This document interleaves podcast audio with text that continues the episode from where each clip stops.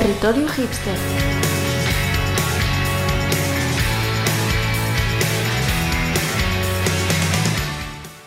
Bienvenidos y bienvenidas a Territorio Hipster, un podcast 100% indie, 0% gafapasta. Catman, ¿cómo estás hoy? Pues nada, aquí preparado y cómodo para una nueva sesión de Territorio Hipster. ¿Verdad? ¿Qué juego traemos hoy del que vamos a hablar? Pues hoy traemos Transistor. Pues bueno, eh, yo soy Richard, que siempre se me olvida. Eh, y nada más ya deciros que bienvenidos a Territorio Hipster. Que, Carmen, ¿cómo tienes la barba? ¿Te, te la estás dejando larga, ¿no? ¿Qué es lo que toca? No, ahora ya, ya se me pasó la época, ya va La- la más época corta ahora. hipster, ¿no? Sí. Bueno, ¿qué le vamos a hacer? Pero bueno, para los oyentes tú di que sí, que sigues teniendo barba. Sí, sí, unas sí. gafas de pasta bien gordas. Y ¿Eh? nada, vamos ya directamente a hablar sobre Transistor. Y, como no, antes que nada, siempre hablamos un poquito. Catman explica eh, bueno, el background, ¿no? La historia Sí. de los estudios. Que, bueno, normalmente tienes poco que contar. No sé, en el caso de hoy. Hombre, si es hay, de hay cosas, pero, pero no tantas como el último día, que sí que, que había más chicha quizá. Sí, el último día, madre mía, 10 minutos ahí, dale palique. Pero bueno, eh, nada, Catman, todo tuyo.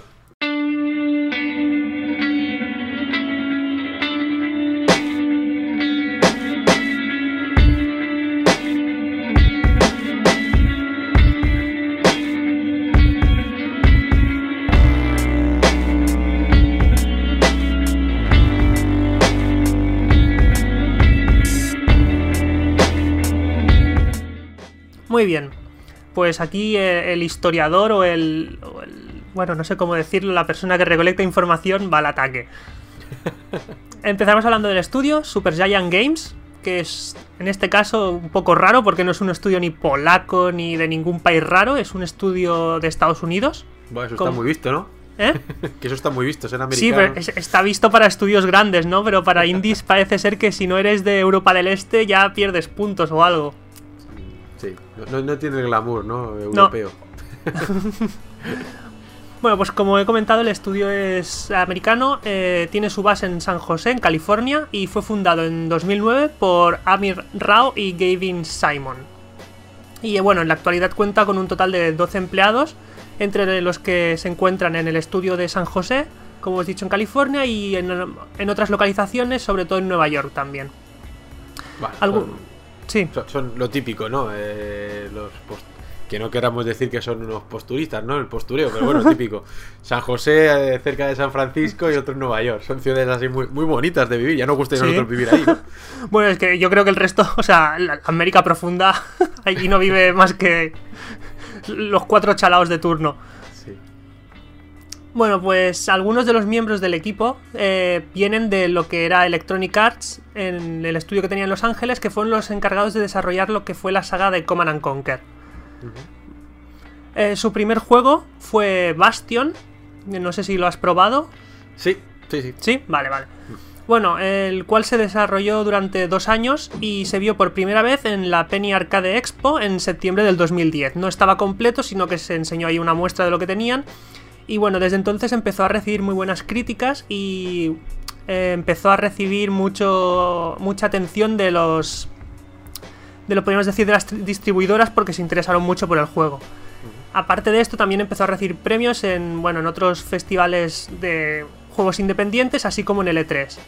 Y bueno, como hemos dicho, muchas distribuidoras empezaron a hacer ofertas y al final lo que acabaron es eh, cogiendo lo que sería Warner Bros., que fue la que distribuyó el juego primeramente en Xbox 360 en el julio de 2011, para después en agosto lanzarlo para PC en Steam y bueno, finalmente también lo lanzaron una versión web para Chrome, que he dicho, curiosidad tenía por probarla y me la he bajado esta tarde un momentito y se puede probar sin comprar un, un poco de la historia. Y si quieres, pues puedes comprar el juego, creo que está por 15 euros, lo que me pareció es un poco caro, pero bueno.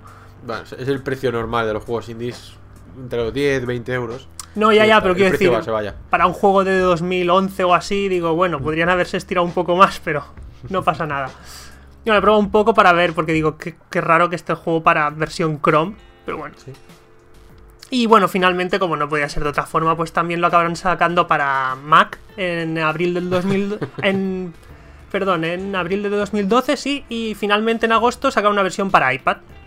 Ahí dijeron, bueno, dejamos lo mejor para el final. Usuarios de Mac y usuarios de iPad para el final.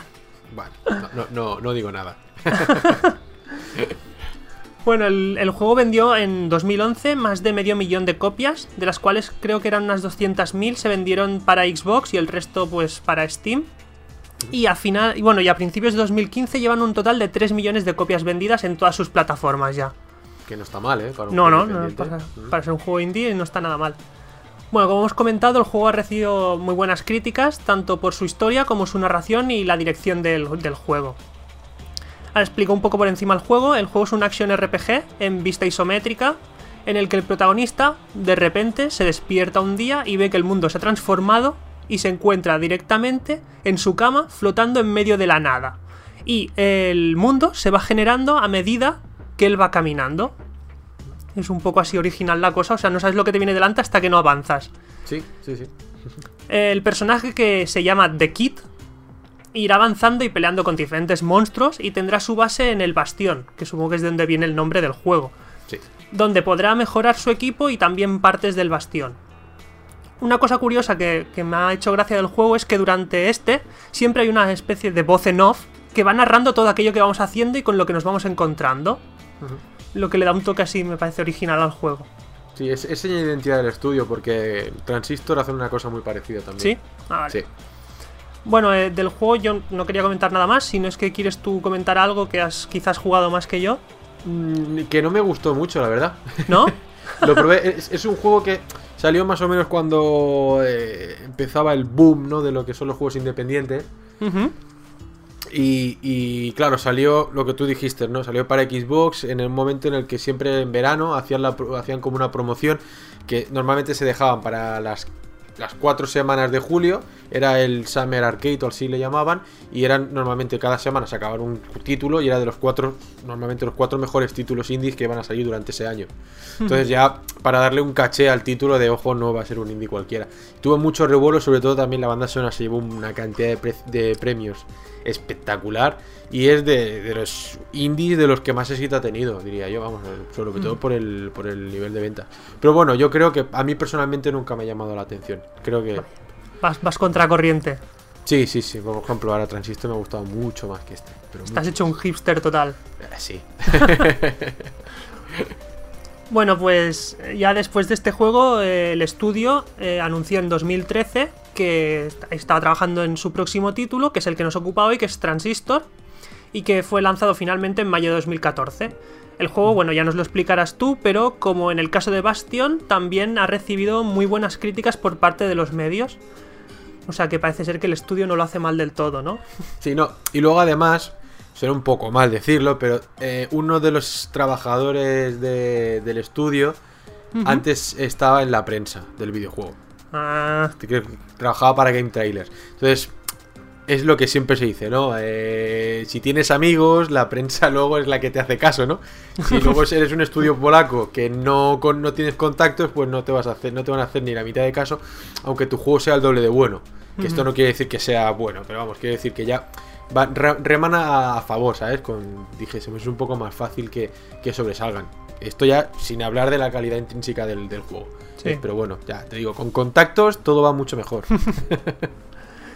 Bueno, y hasta aquí toda mi labor de, investigación y recaptación de información sobre el estudio. Así, me gusta Catman. Catman ahí recaptando todo lo que puede. El otro día tuvo más. Pero hoy, bueno, mira. Tampoco ha sido de las que veces que menos, ¿eh? No, no, no. Había, había cosas, había cosas para ver. Hombre, también me podría haber puesto a explicar la vida y milagros de cada uno de los eh, integrantes del equipo, pero digo, tampoco creo que sea necesario, ¿no? No, no, no, no, no. Bueno, vamos al estudio, que es lo interesante, luego ya lo hagan cada uno antes o después, poco les importa. Pues bueno, después de que Catman nos haya explicado también un poquito Bastion, para ponernos en situación, vamos ahora con Transistor, que es, como bien decía, el último juego de Super Giant Games. Y, y antes que nada decir, bueno, el cómo ven ellos los videojuegos, ¿no? Sobre todo el tema de la narrativa. Como bien decía Kahneman, en, en, Bastion estaba el narrador, que era el que explicaba en todo momento, ¿no? Porque el personaje no hablaba. Entonces era el que iba explicando tanto las cosas que, que, pasaban como, como las conversaciones que había entre, entre el chico, ¿no? De Kit y otros personajes. Pues aquí en, en Transistor utilizan una forma algo parecido, ¿no? Y, y que les da esa señal de identidad que, que, puede parecer una tontería, pero que dices, bueno, aunque solo lleven dos juegos, ¿no? Pero dices, vale, esto tiene un nexo de unión. Aunque no tengan nada que ver los dos mundos, tienen algo que le. coño, que es el estudio que los desarrolla, vaya. y entonces, eh, en este caso, no hay un narrador, como narrador, pero dijésemos, hay la espada, la transistor es la que va hablando durante todo el momento. Porque bueno, voy a, voy a situar directamente cómo empieza el juego. Y es de, de la siguiente manera. Entonces, eh, empieza la acción de golpe. Está eh, la protagonista que es Red, que es una cantante, que se encuentra justo con un cadáver que tiene incrustado una pedazo de espada estilo japonés de estas gigantescas. Estas uh -huh. que se apoyan en la espada típico de, de, mangas. Pues el cadáver este tiene, tiene clavada la espada. Y, y, la espada justo está hablando, ¿no? Y entonces es que va a ser justo el transistor quien va a ser el, el narrador de la historia. Y Red está completamente muda que es, es, también la gracia, porque bueno, siendo cantante, no le, han quitado la voz. Luego todo esto te lo explican más adelante la historia. Pero empieza un poco así como, como extraña. Entonces Red tiene que directamente sacarle la, la espada del, del, cadáver. Y bueno, y, ahí empieza la aventura.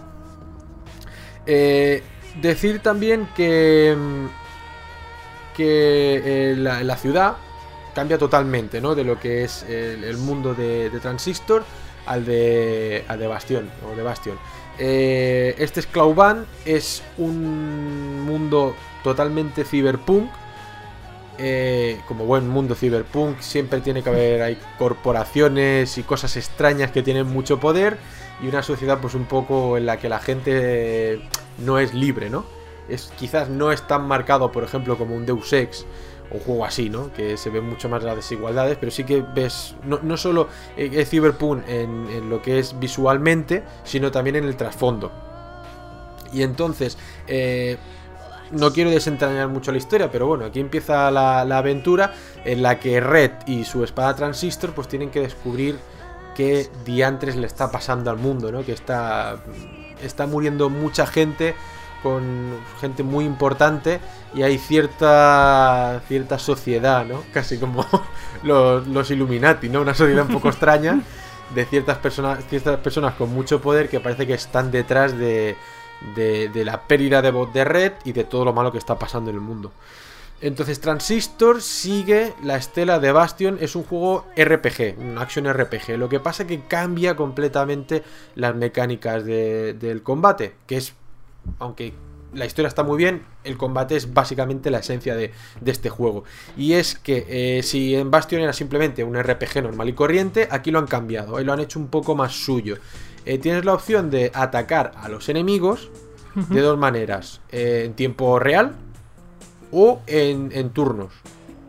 ¿Vale? O sea, tú directamente estás atacando y luego dices, vale, espera, quiero tomármelo con más calma. Le das un botón, la partida se, se para y es como si se, convirtiera, si se convirtiera en un tablero, ¿no? En el que tú tienes ciertos movimientos que puedes hacer en, en, durante cierto tiempo, ¿no? Tienes una barra máxima, ¿no? Entonces, uh -huh. dependiendo del ataque que tú le des, ese ataque, si es más poderoso o menos poderoso, pues te va a consumir más barra de tiempo o menos barra de tiempo. Eh, y entonces, cuando tú ya directamente has hecho el combo, el combo lo bueno que tienes es que también te puedes mover por el escenario e ir atacando no solo a un enemigo, sino a más de uno, o si es un ataque de, de zona, eh, depende de cómo te coloques, le puedes, con el mismo ataque le puedes dar a no a un enemigo, sino a lo mejor a dos o tres enemigos más. O sea, esto es la, la, gracia de que es mucho más táctico. Luego, eh, en el momento en el que tú le accionas y, entonces el personaje vuelve otra vez a tiempo real y empieza a desarrollar el combo, tienes durante no sé cuántos segundos en el que tú no puedes hacer nada. Lo único que puedes hacer es moverte por el escenario sin poder atacar. Es como para decir, es el tiempo que has acumulado tanto tiempo en ataque que luego tienes que quedarte cierto tiempo hasta que la barra de ataque se te vuelva a llenar. Entonces ahí tienes que ir escapándote, cubriéndote como puedas, porque entonces sí que los enemigos te pueden atacar. Entonces es la gracia, que puede parecer un poco extraño, pero a mí me ha parecido novedoso. Yo no recuerdo un, un juego ¿no? que te ofreciera estas dos, las dos, las dos, las dos opciones, yeah. ¿no? De, de, acción RPG o un RPG más táctico, ¿no? Como por casillas. Y, y eh, al principio, pues lo he dicho, puede parecer raro, pero luego cuando vas avanzando, algo que parece muy sencillo se hace bastante más complejo. Y, y no, no, solo la complejidad eh, termina ¿no? en, en, depende de los enemigos que tú tengas, sino también las opciones que te ofrece. Porque con Transistor tú puedes atacar a los enemigos, ¿no? Es, básicamente con lo que atacan. Red no tiene ningún poder, todo es a base de la espada. Y entonces te vas encontrando a través de la historia con diferentes personajes, lo que decíamos antes, importantes en la ciudad en Cloudbank, que están, están muertos, ¿no? Entonces te acercas con la transistor y, y, la, y, la, espada es capaz de coger el alma de la persona que acaban de matar y es un ataque, una propiedad que, que, que coge la, la, transistor. Entonces, el, también la gracia es que eh, el ataque tiene algo que ver con la personalidad de la persona que, del alma que tienes, ¿no? Que uh -huh. el, el, alma que, que, has cogido. Entonces, además, luego, entrando en los menús, puedes mirar. Eh, puedes mirar, ¿no? Pues que te vayan, te vayan te van explicando, pues te van dando pequeñas entradas de la personalidad, ¿no? La persona que estaba muerto, en qué trabajaba, cómo. y cómo, sobre todo lo más importante, cómo eh, esta sociedad chunga se lo ha cargado, ¿no? Y, y, entonces la gracia también está en que eh, estas propiedades las puedes utilizar de tres maneras diferentes. Una como ataque, o sea, tú, por ejemplo, hay uno que es, dijésemos, ese, un espadazo que hace daño a lo mejor eh, a distancia. Pues esa misma propiedad la puedes colocar ahí directamente como mejora de otra propiedad. O sea, hay, por ejemplo, para decir es que es complicado así de explicar, ¿no? Pero hay, hay otro ataque, por ejemplo, lanzas esferas. Pues si tú coges el de la esfera y el, el, ataque que os había dicho antes, que es meter un espadazo normal y corriente, lo, lo, pones como mejora, lo que hace es que esa esfera, en el momento en el que lo lanzas, también van saliendo rayos alrededor suyo que hacen que tenga más daño, ¿no? La esfera que, que el ataque básico. Y luego está la otra, la última posición, que es, eh, eh, es, una, es una mejora pasiva que esto también es gracioso, ¿no? Que es mejoras que no que las vas a tener activas en todo el combate. Hmm. Entonces esto es lo que te va dando la, la diversidad, la diversidad no, a la, a la hora de enfrentarte en, en, el, en el combate. Esto a mí, sobre todo a primer momento no te das cuenta, pero conforme va pasando el tiempo, vas, vas entrelazando combates, te vas enterando un poquito de cómo funciona, porque como podéis ver es, un, es algo intenso, ¿no? Es algo así un poco más denso. No es un combate tan sencillo como por ejemplo el de Bastion, que era más o menos lo que yo me esperaba. Y, luego aparte de eso, eh, hay, hay, un momento en el que tú tienes una barra de vida, ¿no? Si por ejemplo un enemigo te... Bueno, te quedas sin barra de vida porque te han atacado o lo que sea, eh, no, no, mueres directamente. Lo que te hacen es que una de las cuatro casillas, que no lo he comentado, pero los, los cuatro, tú puedes tener como máximo cuatro ataques, ¿vale? cuatro ataques que lo he dicho, luego los puedes, le puedes poner diferentes mejoras. Pues cada uno de. Cuando a ti te dijésemos te matan, no vuelves, no cargas partidas, sino que te quitan, aleatoriamente te quitan uno de los ataques que tú tienes. ¿Vale? Entonces tienes, dijésemos, como cuatro barras de vida antes de ya directamente morir y tener que cargar partida. Eso también es eh, diferente y hay momentos en los que te jode un poquito porque claro, te puedes dejar con unos ataques ridículamente débiles, ¿no? Depende, a lo mejor te, te, te, tiran abajo dos barras y los dos ataques que te quedan son, son los peores que tienes. Hmm. Pues te jodes y tienes que luchar ahí como puedas. y luego la gracia está en que estos poderes no los pierdes para siempre, los puedes recuperar. Lo que pasa es que tienes que tardar un tiempo, tardas un tiempo en recuperarlos. El tiempo se mide por eh, zonas de guardado. O sea, hay diferentes en el mapa. Tienes diferentes puntos de guardado, pues a lo mejor tienes que pasar dos puntos de guardado para que vuelvas otra vez a tener disponible la, la propiedad esta, ¿no? El ataque. Entonces esto también te hace tener que tomártelo un poquito con calma, no ir a lo loco. Y ya para convertirlo en un poquito más complejo el combate, es que ves, Kanban, el combate es un poquito lioso. Pues lo que decía, para complicarlo un poco más, porque el juego no te permite, no tiene diferentes niveles de, dificultad. O sea, es una dificultad que te viene por defecto. Pues para la gente que busca eh, mayor riesgo, están eh, aparecen los limitadores. Hay hasta 10 limitadores diferentes. Estos limitadores lo que te hacen es, eh, como su nombre indica, pues limitarte, joderte un poquito la vida. Entonces, por ejemplo, hay uno en el que eh, tú cuando eliminas un enemigo, te sale una célula. Entonces, es como que somos el corazón de, de, del enemigo al que has matado. Entonces tienes a lo mejor 3 segundos en el que tienes que estar al lado, pasar por encima del corazón y así llevártelo. Porque si no, ese corazón se vuelve, se convierte en, un, en otro bicho que te va a atacar. O sea, de ahí que tengas que estar moviéndote continuamente. Entonces, hay un limitador, por ejemplo, es de los más sencillitos que empieza al principio, es que eh, el, el- si tú te lo colocas, esa célula tendrá como un escudo protector que tendrás que romper antes de pasar a, cogerlo porque si no no puedes coger. Y esto puede parecer una tontería, pero si tú, por ejemplo, haces el ataque, dijésemos, con el modo el modo eh, por turnos, ¿no? Pues llega un momento en el que eh, tú te has, te has cargado al enemigo, pero no puedes, estás ahora mismo eh, recargando la barra, no puedes atacar, pero si tú pasas por encima del corazón este, no te lo llevas, ¿sabes? Porque tiene un escudo protector. Entonces, es ahí lo que tienes que. Son, hay bastantes limitadores, este es muy sencillito, luego hay otros, hay otros más que te, que te joden, porque te limitan las, las mejoras que puedes poner por, por, eh, por propiedad y demás historias. Esto es más complejo, es más para verlo, pero para que lo veáis. Esto es quizás eh, donde es si tú ves que el combate se te está quedando muy sencillito, que es algo muy facilón, líate a ponerte mm, limitadores que ya verás tú cómo va a subir la, la dificultad del juego y bastante, ¿eh? Yo, cuando te puedes poner hasta un máximo de 10, eh, si te pones los 10 ya eres un macho, ¿eh? Porque es muy, es muy, muy, muy, muy, muy puñetero. Ya para que te guste el tema de, de los combates. Y, luego así, para comentaros que el combate está muy bien, pero lo que más llama la atención, sobre todo ya cuando va avanzando la historia, es, bueno, pues la historia, básicamente, porque es algo que al principio no te explican muy bien, ¿no? De qué va, de, de qué va la trama y demás, pero ya en la segunda mitad de- del juego, que no es un juego muy largo, como luego comentaré, aquello empieza a ganar velocidad. Ya, ya empiezas a obtener respuestas, ¿no? De todas las preguntas estas de por qué Red se ha quedado sin voz, por qué atacaron a Red, quién es Transistor, quién es el hombre, ¿no? Que tenía la Transistor clavada cuando empezó el título, qué relación tiene con Red, eh, y sobre todo también el quiénes son los tíos estos que, han liado esta, que está la ciudad, casi es- están muriendo toda la gente. Lo dicho, es una historia así, mm, marcado carácter cyberpunk, pero que tiene mucho, mucha, mucha chicha y a mí personalmente eh, me ha parecido de los juegos indies muy, muy, muy bueno. Tanto lo que es el acabado técnico, visual, que es precioso. O sea, Bastion era bonito, pero este es espectacular y el motor gráfico es exactamente el mismo. Sencillito, está, es como todo, eh, animaciones, está todo como pintado, dijésemos. Y es, no sé si has visto alguna imagen, Catman. Sí, algunas sí. Pero es, es precioso. Y, Sí, sí. y- y también es súper llamativa la banda sonora. Que la de Bastion me pareció que estaba bien, pero tampoco entendí en la cantidad de premios que se llevó.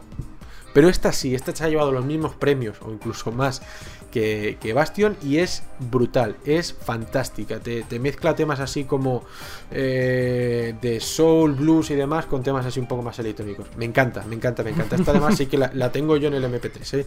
Voy con el MP3 puesto, alguna vez la escucho. Y mira que no soy muy fan de, ir escuchando bandas sonoras, pero es tan, variada, está tan bien, que de verdad que es fantástica. Y algo que se me, me había olvidado, que... em, el juego también es gracioso en el sentido de que. eh, o gracioso o pintoresco. Gracioso quizás no es la palabra, ¿no? Pero que la protagonista es eh, una chica. Y, y el trasfondo también de la historia es bastante como película de cine negro, ¿no? Entonces Red viene a ser, viene a cumplir los dos papeles, como el del investigador, dijésemos, ¿no? El típico detective, y también el de la femme fatal, ¿no? La mujer fatal, que viene, pues es. Red es un poquito las dos cosas, es el protagonista y también la, la mujer fatal, que es algo hasta cierto punto llamativo, ¿no?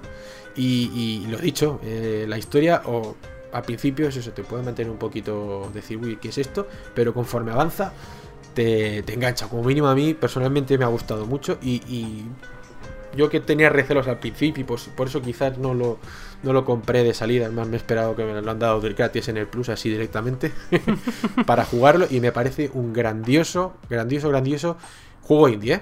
Muy, muy, muy, muy. Ya, y, y si nos fuéramos ya dejando lo que es el, el baremo de los juegos indies y meterlo ya con los juegos, no, cualquier tipo de juegos, me parece un juego estupendo, estupendo. Cortito, pero el tema este de que te da la opción de que el combate es muy intenso y que te da la opción de poder jugar partida plus, o sea, una vez acabas el juego, puedes empezar directamente. eh, otra vez desde la historia desde cero, lo que pasa es que los enemigos son mucho más poderosos y además eh, tú vas con todo tu poder. Porque también no lo he comentado, pero es no es solo un juego de rol en los ataques, sino también en los niveles. O sea, cuando subes de nivel, tienes diferentes mejoras que puedes desbloquear. Entonces creo que si no recuerdo mal hay como hasta nivel 24 o incluso más. Para que veáis, a nivel 24 difícilmente llegarás con la primera partida, pero con la partida plus seguramente puedes llegar sin problemas. Carmen, ¿alguna pregunta? No, no. Pues yo creo que ya he contado más o menos todo lo que tenía que contar de Transistor. Muy bien. Comparado con el programa anterior, que nos quedó un pelín más largo, este nos va a quedar más, más cortito, más en la línea de territorio hipster. Exacto. Un micro podcast. pues Bueno, nada, Carmen. Ya sabes que sabes que te falta una cosa, ¿no? Sí, sí, es que siempre me callo para que lo digas. Oye, ¿sabes que te dejas algo? ¿Qué me dejo, Catman? La puntuación. Eh, como siempre, Catman, si lo comentas rápidamente para aquellos que no hayan escuchado Vale. Territorio Hipster anterior. Pues nada, aquí no puntuamos eh, con una escala normal, sino lo que hacemos es eh, aplicar una puntuación en base a gafas de pasta. Eh, una gafa de pasta o media gafa de pasta sería un juego bastante comercial, mientras que un juego que se llame las 5 gafas de pasta es el juego más raro que te puedes haber tirado en tu cara en toda tu vida. O sea, se han fumado algo mientras lo hacían y lo han parido ahí tal cual. Pues yo le voy a dar una y media, como mucho. O sea, es un bien. juego, yo creo que para todo el público. Visualmente ya es llamativo, que quizás hay juegos indie que choca mucho, ¿no? El tema visual y puede echar atrás a más de uno. En este caso no. Es un juego isométrico, 2D, pero se ve fantástico. Con algunos efectos de los ataques también muy chulos. Y, y la historia también está bastante bien. O sea que no. Y tampoco es muy rara, quiero decir. Es, es algo que puede gustar a cualquiera. O sea, que, que no se eche para atrás. Y ahora sí que, Catman, después de, de decir esto, así, añadir que está en PC y en PlayStation 4. Muy bien. Y en principio no, hay, no se confirma nada. Y el estudio ahora mismo está trabajando en hacer, bueno, que sacarán de aquí a nada el port de justo de Bastion para PlayStation 4. En principio nada. Tiene que estar ya, ya al caer. Así que, Catman, si no tienes más que añadir, No, vamos ya más. cerrando, vamos ya saliendo de territorio hipster. Muy bien. Pues nada, como siempre, un placer estar aquí. Espero que a nuestra audiencia le haya gustado el, el podcast de hoy y nada, hasta la próxima. Y bueno, lo dicho, soy Richard eh, y nos veremos en un próximo territorio hipster. Así que ya sabéis, quitaos las gafas de pasta, guardad la barba postiza, que la necesitaréis para el próximo territorio hipster. Hasta la vista. Deu.